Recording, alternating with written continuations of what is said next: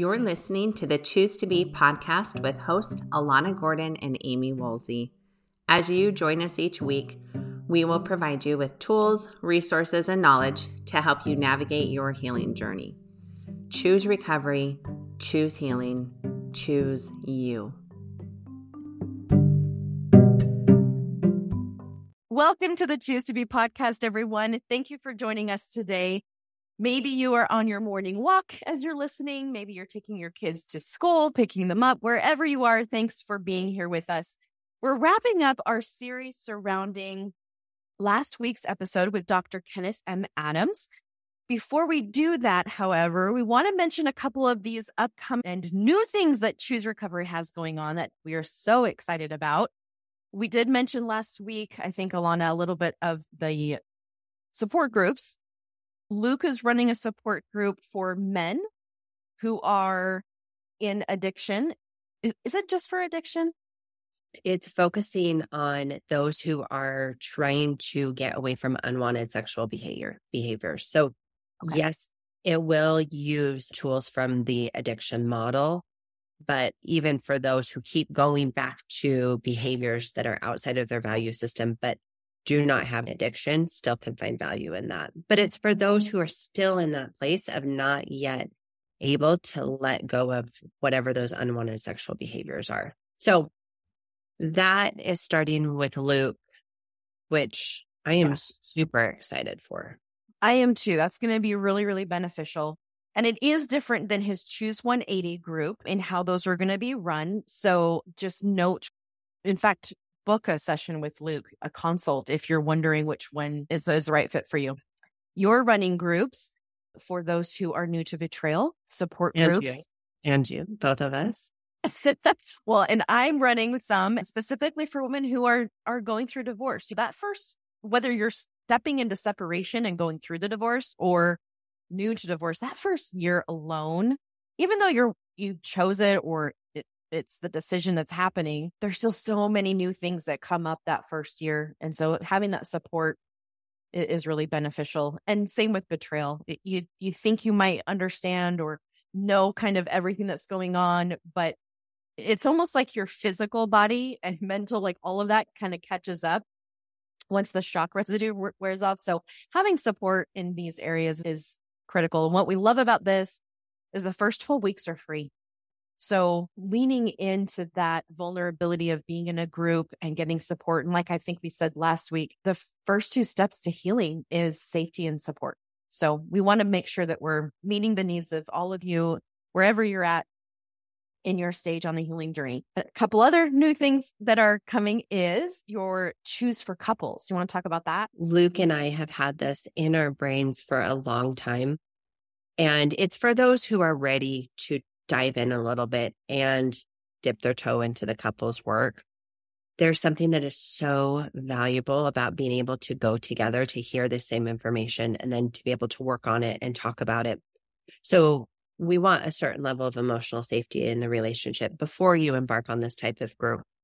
But we've been doing our monthly road to recovery, which I don't think we've even ever talked about that on this podcast. I don't think so. It is such a I'm going to toot my own horn, but it's such a cool resource because it's once a month. It's totally mm-hmm. free. You can come as an individual or as a couple. And we just talk about some basic tools to couples healing. And so we do that every month for free. And we keep having these requests of, can you do something weekly? Can you have a group? Can you have a class? And so that's what we've created is this weekly structure where you can come, you can get tools, you can keep discussing it, you can work on things with your partner throughout the week. And so that's starting in April. It's $150 per couple every week. And then it goes for as long as you need it and as long as it, you feel like it's valuable. And so you can join or drop anytime. I love it. It is very, very important to get that couples work when you are ready to lean into that. So amazing. Well, I will say one cool thing too is Luke and I tag team it. Hence the price is a little bit more expensive because you're getting both of us and so sometimes there can be real value of for men to hear the betrayed side through someone who has been through betrayal and also for women to hear it through the man or through the brain of a man who has been through it himself but has done his healing. So even those elements is and well worth the price. Seriously. It's remarkable resource. So love that one. And I and I like how this one is helping it's like taking that healing to the next level, taking the relationship to the next level. And that's what the next little group that we're that's starting up again April 5th is the Believing in You group coaching program. And that is whether you're married, doesn't matter where you're at in your relationship. This is specifically for women who are ready to take their healing to that next level, where there has been enough of that sense of I can create my safety and leaning into, okay, I'm ready. I'm ready to thrive. I'm ready to trust myself again. I'm ready to learn how to love myself and, and maybe even love someone else in your life that's been really hard to love. So, so many amazing groups that we've got going on. So check those out at chooserecoveryservices.com. And as always, if you're like, not sure, where do I go? What's a good fit for me? Then just book a consult with us and we'd love to help you out there. And Vanessa's fantastic to help you figure that out too. So, all right. Today we're wrapping up this series and the conversation last week. And really, we're going to start off with we've had some people email around that conversation, some listeners with some concerns. And thank you for doing that. We love that you're not just sitting on it. Mm. So if you still have some concerns or wondering how this applies to you, feel free to reach out to us. But a couple things that that came up as listeners heard that interview with Dr. Adams, one from a woman asked us the question, so do I hide my pain from my kids because I don't want them to carry any of this stuff. I don't want to put it on them. And I don't want to throw their dad under the bus. But sometimes I can't hide my pain. So what do I do with that? First of all, I love this question. I think I mentioned last week with Dr. Adams, there was a lot of that that I felt throughout my journey of, oh my gosh, I'm impacting my children in this big way. I'm curious how you want to, like, I have an answer in my head to this one, Alana, but I'm curious what you say to this question.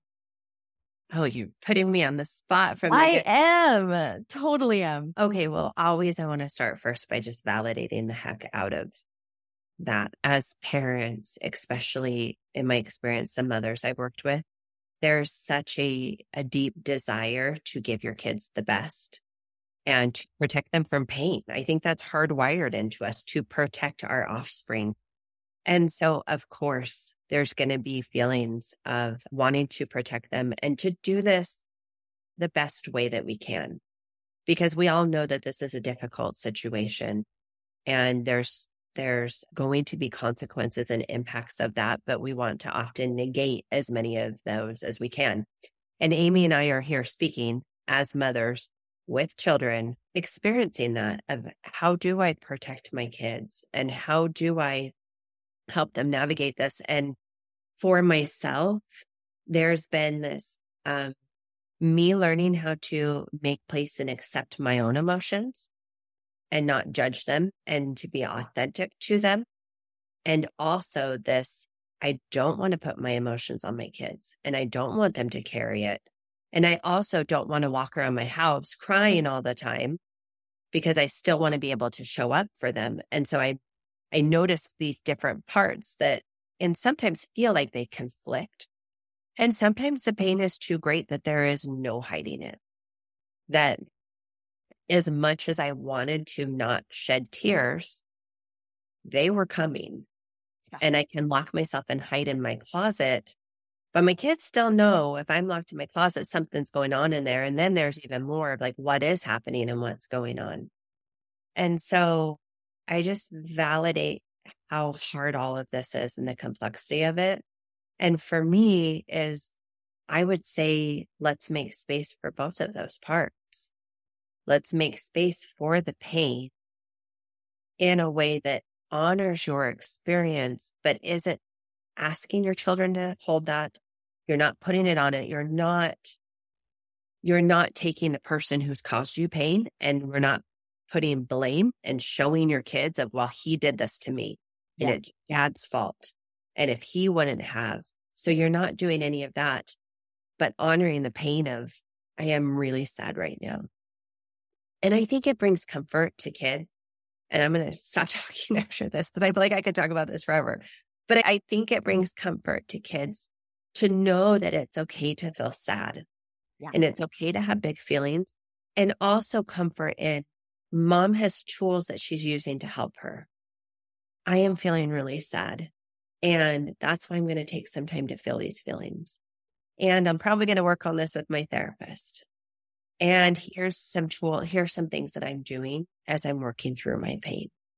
And so giving that permission, but also giving them some awareness of what to do because they're going to, just like this whole episode we're going to go into in a minute, or we've been talking about, is they have big feelings too.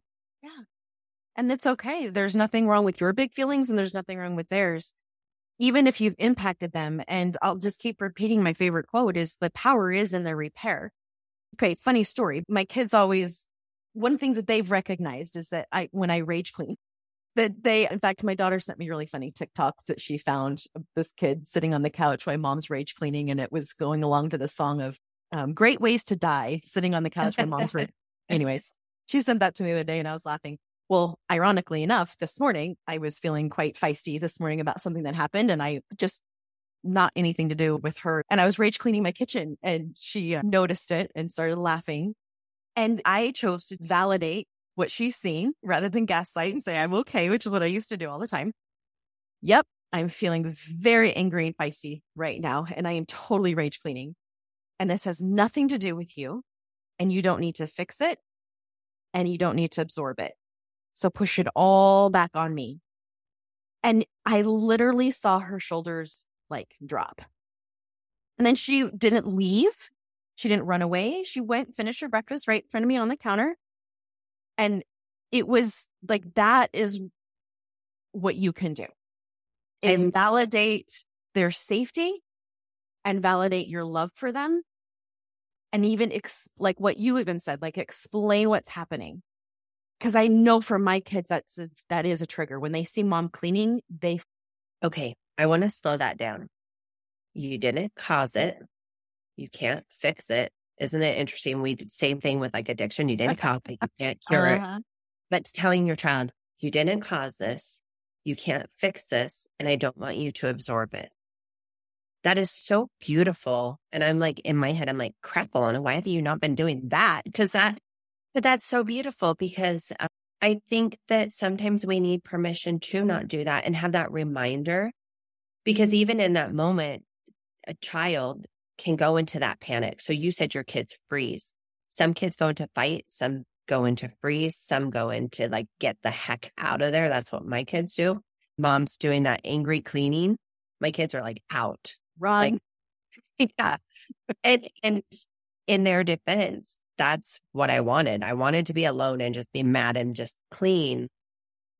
But in even in that fleeing is them absorbing it so that slowing it down, giving them permission to not do that. What a gift you give your kids.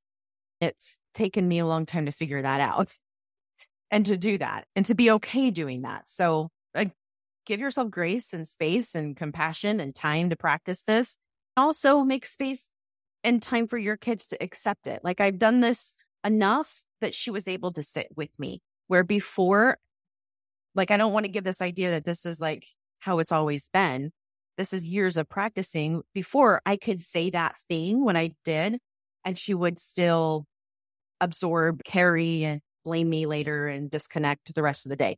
So this is over and over and over. And I think that's the point and leads into the next question that we got from actually a man who is struggling with his addiction and the shame around it. But just know you've you've got time to do this work with your children. And I know for me, I felt a, I always feel like the rush and the panic and hurry, hurry, let's fix this and get this over with so we can all be one big happy family. You have to let that go, just like you've let go your checklist of healing and giving yourself a lot of time because there is a lot of time. There really is to mm. do this work. I don't know if I've ever shared this story on here before, but Luke and I were at dinner with friends who were on a similar journey.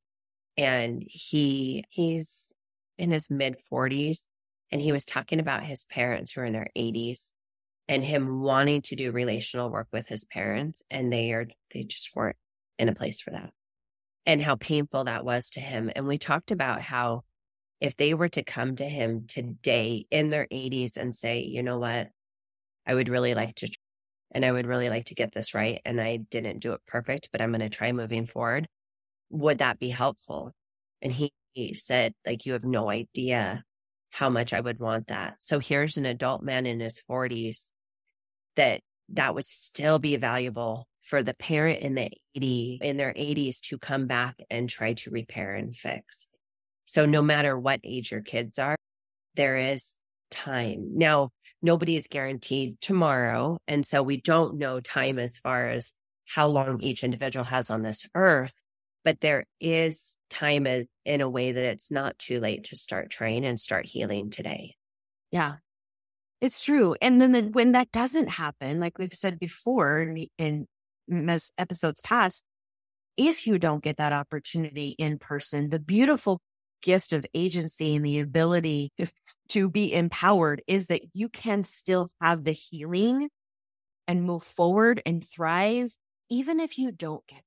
Because what just came to mind is a lot of the divorced women. I mean, my situation included where their father isn't in that mind space, that space to do that work yet.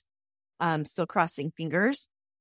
And even if I wasn't, my children would still be able to thrive and get the healing that they need even if we never showed up in this way. So if that's your situation or you're freaking out, you're like, but what if, but you know, this and da da da, just again, slow it down and have, have more faith in your children's ability to heal themselves. So really the questions we're hearing is how can I help heal my children? And we're kind of talking about that today. But I think really letting go of that responsibility. Like you can show up in these moments that I have, like with my daughter, help, but it is not what is actually healing her. She's healing herself. Right. That it it isn't me healing her. It's giving her, it's opening a door and creating some space for her to be more aware of her body and what she's doing. And then she has to lean in and do the work herself. And she might not be. you know what I mean? That's that's not for me to judge or control. I just know that for me, and an answer to this question that this woman had, what you can do, is make space for them to heal themselves. And who knows when that'll happen? And it's okay if it's not happening right now. Now, this question from our, our male listener who is the addict, who is impacting everybody, he his question was more around like, okay, I'm hearing all of this and it's hard not to go to that place of shame. I never wanted to hurt my kids. And now I see how much this can affect them. What would you suggest I do to help them heal? So that kind of answered that question. But Alana, let's talk a little bit to that shame and again, validate how, yeah, of course you would feel some guilt and shame around your impact. It's interesting because more often than not, adult children don't have parents who want to do this type of repair and so thank heavens we can still heal on our own. And you look at the three stories shared at the beginning of the book in Dr. Adams' book, two of them, the parents. Well, actually, one of them, the parent later did some healing work. And what a difference he noticed when mom and dad were actively attending support groups and doing their work. One did not choose to do the work. And then the other one she talked about how in her family, they were, she was raised in a like world of recovery and, and she didn't understand, like, didn't know like what a gift that was. And, but she still had her stuff to work through. Even with that, she still had her stuff to work through. And I think about my kids and most of what they'll remember is a family working recovery, a family of healing and of therapy and of groups and working together and talking and as a family coming out of these shadows.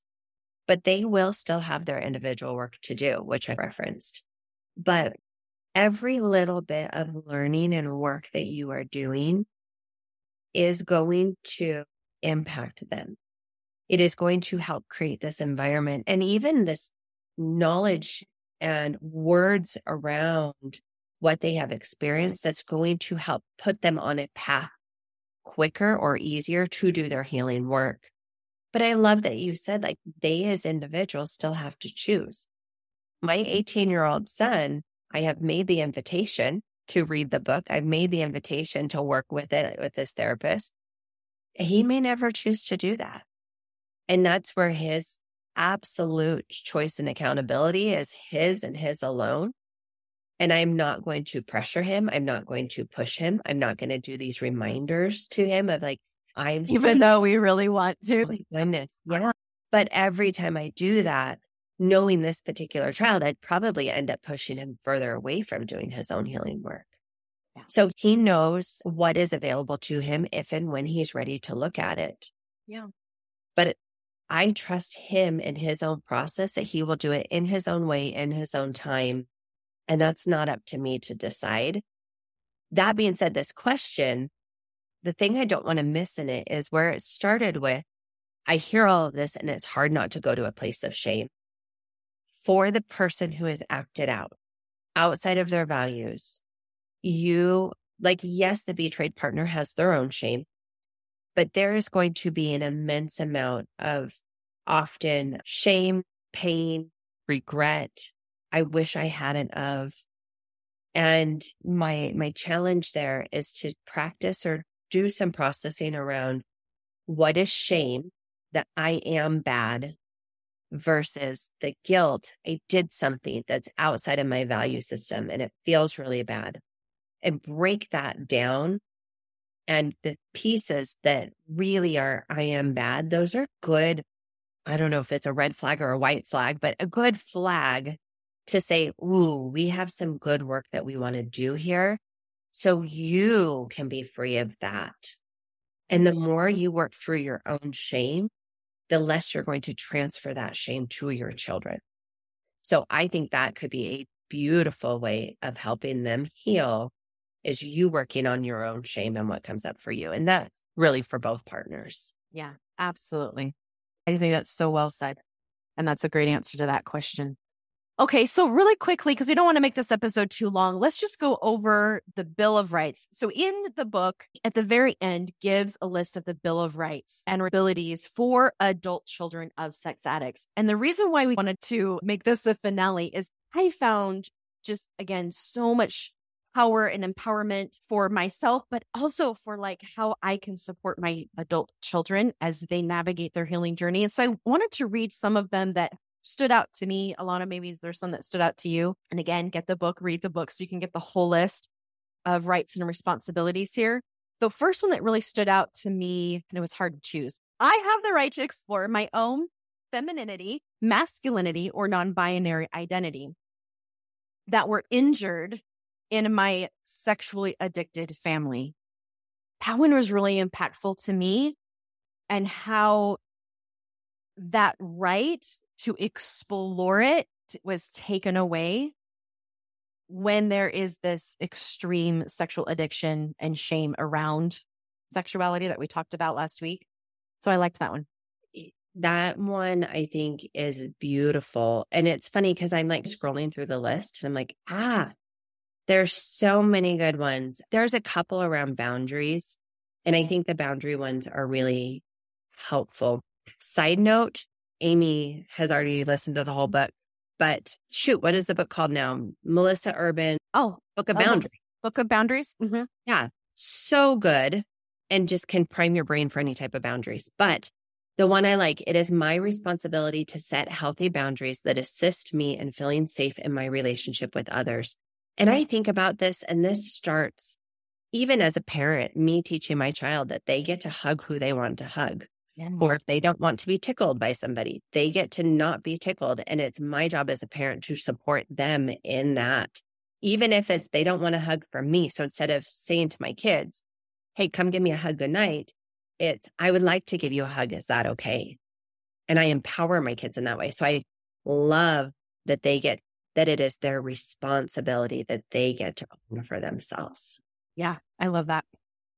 Okay, another one that we want to highlight is it is my responsibility to return my parents' burdens to them and become loyal to self, my partner of, and my family of procreation. I loved that one. And it forces the example I just gave briefly, kind of a silly example, but just that example this morning when I was rage cleaning, like returning that responsibility back to my child. And then if my child is doing this work, she would return the responsibility back to me, my emotion, what I've done, all of that kind of stuff. So that's how that looks. And in the sense of if you're the adult child working on it, but if you're the parent trying to make space for the child to have this responsibility, that's what that would look like. Well, and just really quick, as parents, making space for your kids to practice these rights and to practice this sometimes can be really hard. And so I have to remember that when I feel as a parent like I'm being rejected or I feel like they're taking up space I'm not used to them taking up, remembering.